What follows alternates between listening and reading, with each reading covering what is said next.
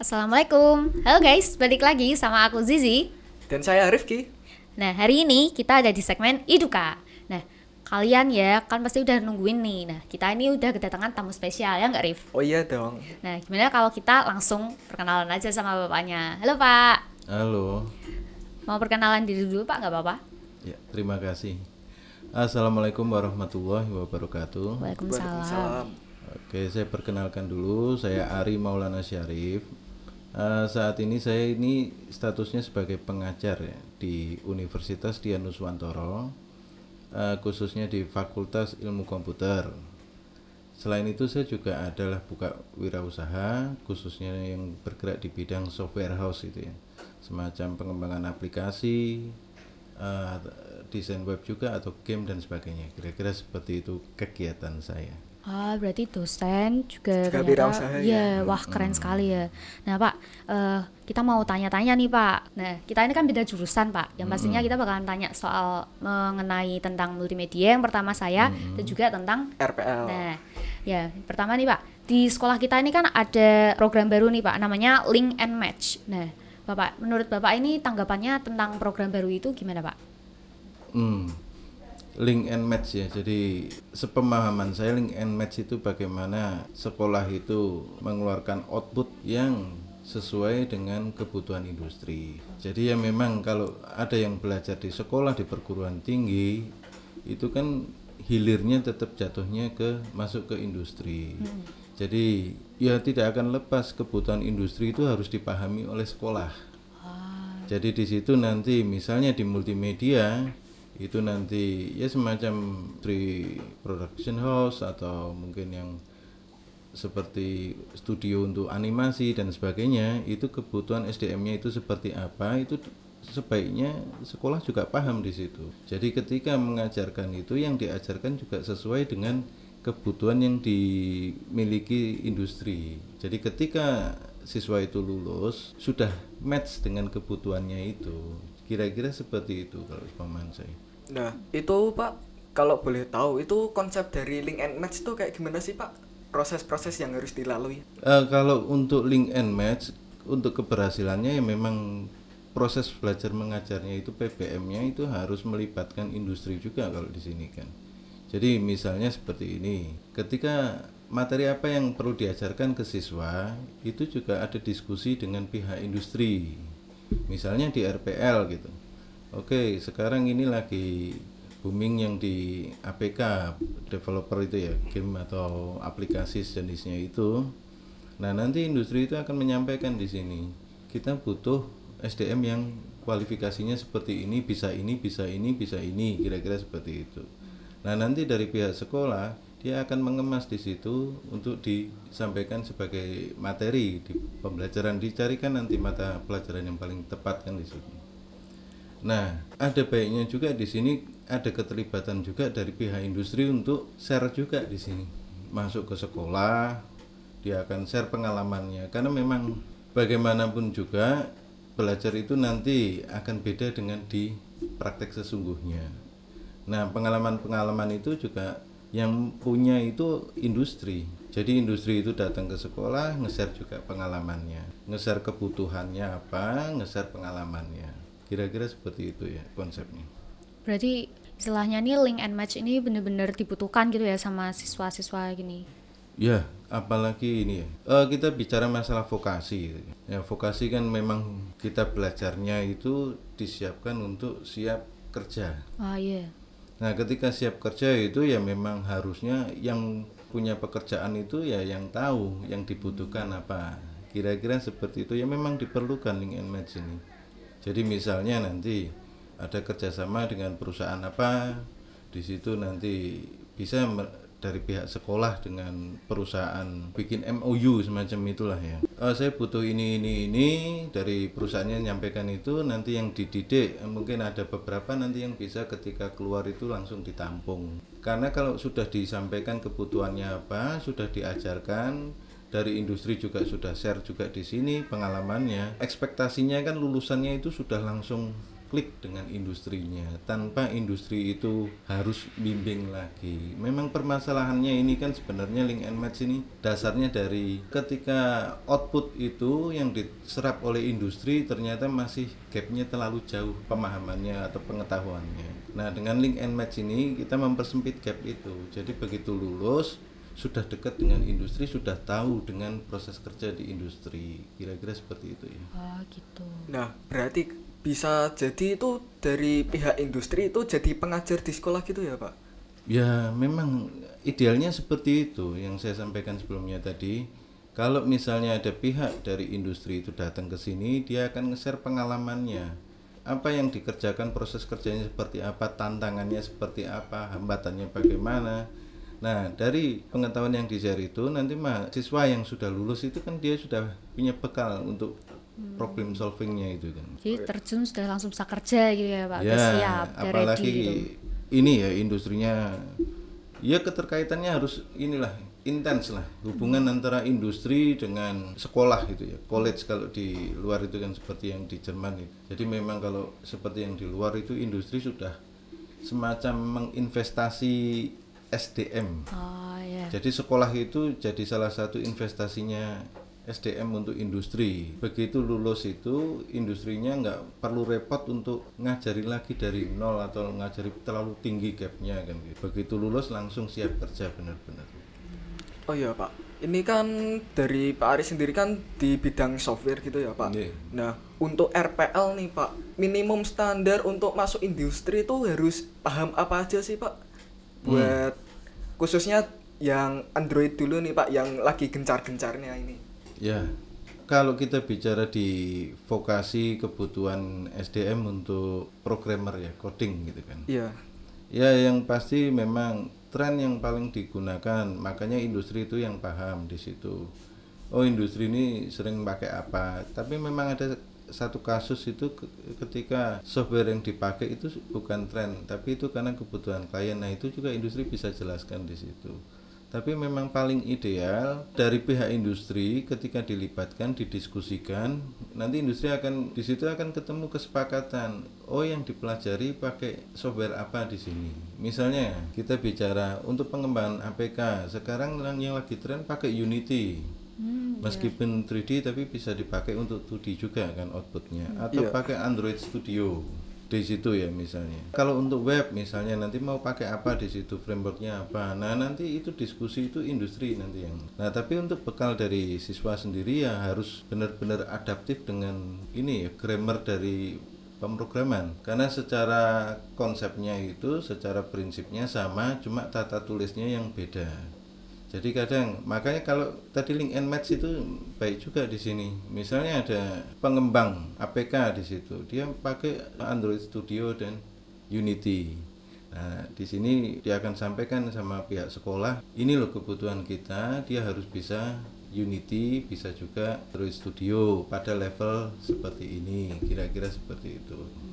Nah Pak, tadi kan Pak Ari kan sempat menyebutkan kalau Pak Ari ini juga ada kayak sejenisnya berkaitan dengan membuat aplikasi. Oke. Nah, apa yang membuat Bapak ini kayak tertarik gitu loh untuk terjun langsung membuat aplikasi? Wah, nah ini ya, kalau itu memang kita bicara passion ya.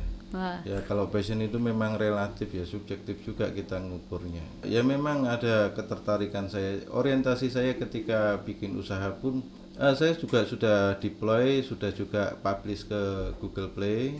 Khususnya kalau saya objeknya memang di ini ya warisan budaya di gamelan seperti itu. Orientasi saya memang di sini memang bukan orientasi ke profit ya tapi lebih ke eksistensi saya punya ide saya bisa kembangkan jadi APK atau aplikasi atau untuk iPad dan saya bisa sajikan ke dunia oh, jadi kalau laku nggak laku saya nggak mikir di situ tapi memang eksistensinya saya pengen menjaga budaya ini mengenalkan juga. Lah, itu- langsung mau nge-share aja ya ya. motivasinya memang beda-beda kalau di sini. Profitnya itu ada yang memang profit oriented ya kan.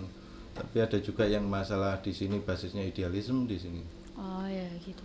Oh iya Pak, ini kan tadi bahas aplikasi ya untuk pengembangan itu. Nah, sejauh mana sih siswa SMK itu dapat aktif dalam pembuatan aplikasi? Kan ini banyak juga yang anak-anak SMK itu mau belajar Android atau belajar web tapi itu materi di sekolahan tuh masih ibaratnya tuh jauh gitu loh pak nah itu ada saran nggak sih buat siswa-siswi untuk belajar mengenai pemrograman secara otodidak nah itu gimana pak ya satu lagi ya kalau kita bicara keterampilan itu kita bicara masalah uh, frekuensi ya sering pakai sering praktek atau tidak. Jadi kalau kita belajar misalnya kita ngomong pemrograman atau misalnya kita bikin animasi di ya, di multimedia, kepandaian itu akan dipupuk berdasarkan sering prakteknya. Nah, ketika sering praktek itu kita bicara lagi di sini kita mau belajar dari secara formal dan non formal misalnya. Non formal itu ya semacam otodidak misalnya atau kursus tambahan kursus dari luar kan gitu. Tapi kalau di era sekarang ini ketika kita mau cari source untuk belajar itu mudah sekali. Ya harusnya literasi digital itu ya siswa itu memang harus dibekali literasi digital dia harus pandai mencari sumber belajar. Misalnya dia punya masalah coding dia bisa tanya di forum. Itu sudah banyak sekarang ada Stack Overflow dan sebagainya itu. Iya. jadi misalnya kalau ingin berkembang ya memang siswa itu memang seharusnya tidak hanya berpaku pada pelajaran di sekolah tapi dia harus mengeksplorasi di luar sekolah juga. Eksplorasi itu dalam bentuk semacam literasi digital searching sumber pengetahuan yang mana. Jadi mau nggak mau itu siswa wajib aktif gitu ya Pak buat nyari sendiri gitu ya Pak. Ya, ya harusnya seperti itu. Bukan harus dalam bukan secara ini ya, literari kita ngomong harus nyari sendiri. Ini media sekarang ini kita ngomong ke teknologi internet ini kan sudah benar-benar pesat ini ya. Jadi Canggih kalau gitu, misalnya kita mau jualan pun sekarang kita nggak butuh tempat. Tinggal kita di online kan iya, saja di gitu. online kan. Kita ngomong masalah jasa, kita mau buka perusahaan untuk serve jasa gitu kan. Kita tinggal di situ nanti cari freelance untuk apa, freelance untuk apa di situ. Nah, ketika mau masuk ke situ, jam terbang itu yang penting. Kalau misalnya nanti siswa itu hanya di sekolah, itu sisa waktunya nanti itu masih banyak yang bisa dieksplor di luar. Harusnya dibuat di ini ya apa namanya? Bisalah kelompok sama temennya. Oke yuk kita bikin studio animasi berapa orang. Oh saya nanti yang bagian ini saya bagian ini bagian ini. Kita nanti mau buat di mana? Yuk kita buat di YouTube atau di Instagram. Nanti kita keluarkan. Jadi intinya seperti ini mungkin paling simpelnya. Vokasi itu ukurannya portofolio portfolio. Semakin banyak karya dan karya itu juga semakin nanti dia akan kualitasnya tinggi orang itu nanti akan bisa diukur dari oh ini memang qualified di sini. Itu kalau kita bicara vokasi. Vokasi harus punya karya gitu. Jadi kalau untuk programmer ya nanti ngumpulin sama temennya oh saya bikin program ini saya bikin program ini untuk jadi portfolionya begitu ya. Hmm, Berarti seorang siswa harus punya inisiatif sendiri untuk maju kalau misalnya mau sukses gitu ya ke depannya. Ya, saya bu, ya semua balik lagi ke individunya masing-masing. Kalau memang susah diajak gerak ya memang akan susah bergerak juga. Tapi kalau memang sudah punya oh ya saya harus bergerak maju ya dia akan bergerak maju. Nah, ini lanjut ya Pak. Ngomongin tadi aplikasi. Nah, itu yang bahasa yang digunakan tuh dalam membuat aplikasi tuh apa aja sih Pak? Dari standar itu ya Pak. Belajarnya dari awal sampai expert tuh harus pakai bahasa apa aja kan ada banyak siswa yang belum tahu. Nah, itu apa aja Pak? Jadi kita i- kalau ini kan kita bicara toolnya. Ya. Kita mau pakai software apa? Gitu kan kira-kira bahasa pemrogramannya apa Iya. gitu. Nah, kalau ya ini balik lagi. Kita harus lihat baca trennya apa, kebutuhan di industri itu apa. Kalau sekarang memang lagi, misalnya kita ngomong tadi konteksnya APK ya. Iya, apli- Ah, aplikasi. untuk aplikasi mobile ya. Iya. Memang sekarang lagi tren di Unity, Android Studio. Meskipun ada juga Flash di situ juga. Iya. Eh, animate kalau sekarang kan ada flash itu kan sekarang jadi diganti. animate kan gitu nah itu juga ada di situ nah tinggal mau fokus di mana satu sisi lagi misalnya kita bicara multimedia dengan RPL itu kan bisa berkolaborasi RPL itu support untuk pemrogramannya multimedia untuk desainnya untuk bikin satu aplikasi di situ nanti bisa juga kan di deploy nanti dipublish ke Google Play Nah kira-kira seperti itu. Kalau untuk softwarenya tren itu bergerak berubah ya kira-kira seperti itu. Kalau sekarang masih di Unity, masih di Android Studio.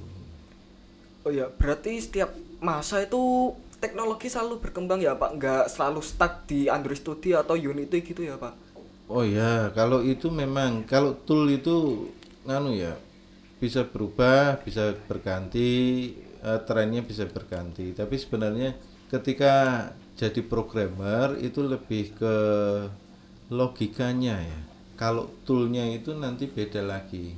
Tool itu programmer harus bisa adaptif. Jadi misalnya di satu sisi ada kebutuhan pakai flash. Nah, dia akan belajar pakai flash, action script di situ.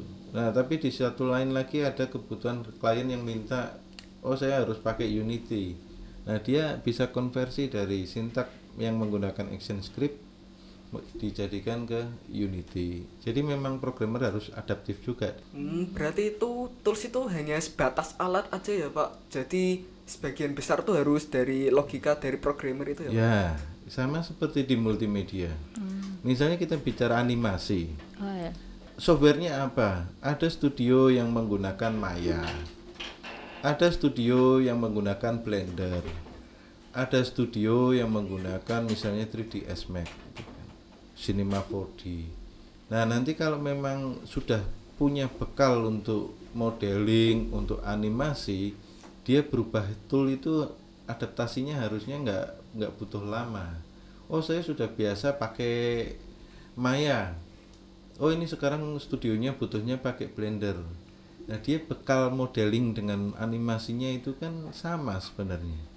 Cuma gambarnya toolnya yang beda prosesnya itu, itu harusnya adaptasinya enggak jadi tool itu sebenarnya bukan masalah ya harusnya. Yang jadi poin di sini yang harus dititik beratkan adalah proses kerjanya di situ memahami. Jadi samalah seperti kita mau naik motor apa kan oh iya.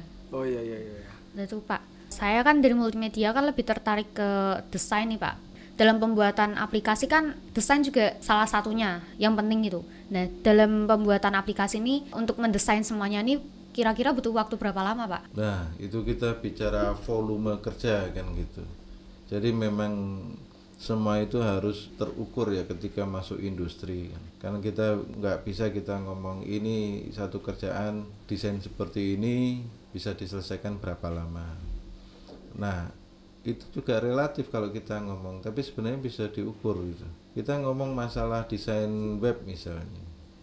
Ada berapa tombol ada berapa gambar ada berapa ini bukan yang harus digambar ya ilustrasi yang dipakai di situ. Nah kita bisa ukur satu gambar itu bisa dikerjakan berapa lama. Misalnya untuk bikin satu tombol itu mau desain satu jam dua jam kan oke dalam sehari bisa diselesaikan semua tombol yang dipakai di situ desainnya selesai uh, untuk interface-nya seperti apa. Jangan lupa juga kan, eh, ini memang kendalanya yang lagi belajar biasanya. Ini sekedar tips saja kan. Ketika diminta untuk desain semacam aplikasi lah, layoutnya, GUI-nya ya, mereka rata-rata langsung dibuat dengan pengetahuan yang dimiliki. Seharusnya yang dilakukan pertama adalah mencari referensi desain terkait bukan harus ngeplat ya atau jiplak atau plagiasi tapi sebagai inspirasi. Kita searching di situ. Aplikasi-aplikasi sejenis itu tampilannya seperti apa? Kemudian kita searching bentuk-bentuk tombol kita searching bentuk-bentuk layout tata letaknya bagaimana itu nanti semacam ATM ya. Hmm. amati tiru modifikasi. Oh, yeah. itu proses belajar.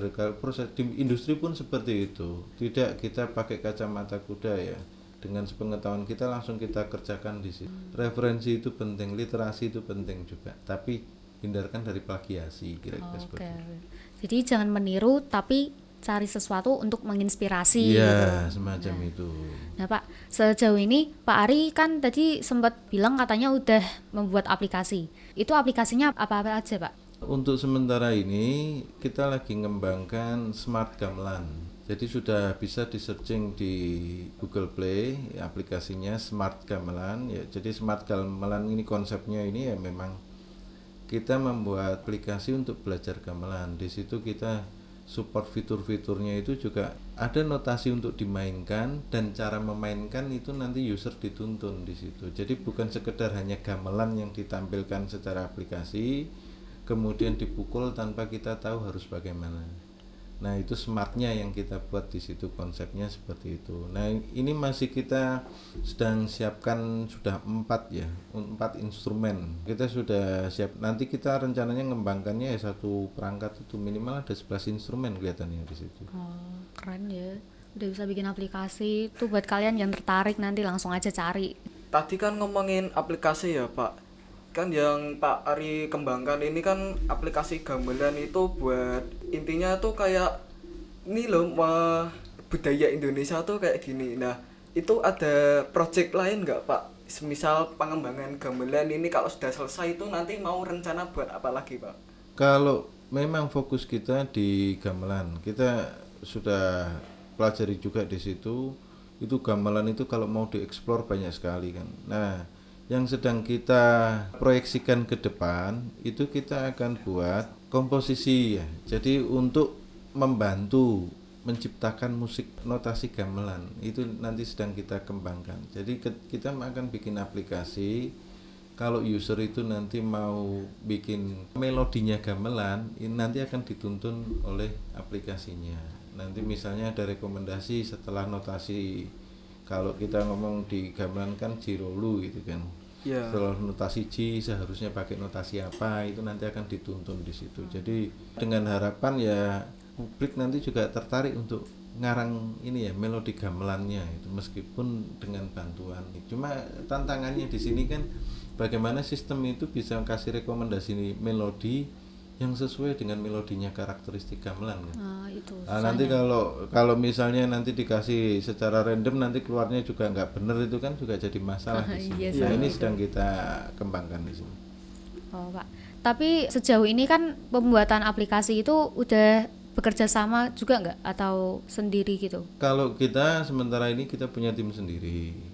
Cuma memang kalau kerjasamanya Ya, ketika tahap pengembangan. Misalnya kita kan butuh juga pakar dari gamelan hmm. untuk mengoreksi ini sudah benar atau masih oh, perlu yeah. diperbaiki. Nah, memang ketika kerja itu kita kan nggak bisa sendiri, memang. Tapi untuk pengembangan secara teknis kita punya tim. Tapi kalau untuk misalnya untuk input-input masukan pengetahuan yang memang bukan di domain kita, karena domain kita ini kan di teknologi informasi komunikasi. Nah, untuk gamelannya kan kita butuh support dari yang pakar gamelan di sini. Hmm. Nah, kita ke isi Surakarta, kita ke isi Yogyakarta, di situ kita coba gali pengetahuan di situ.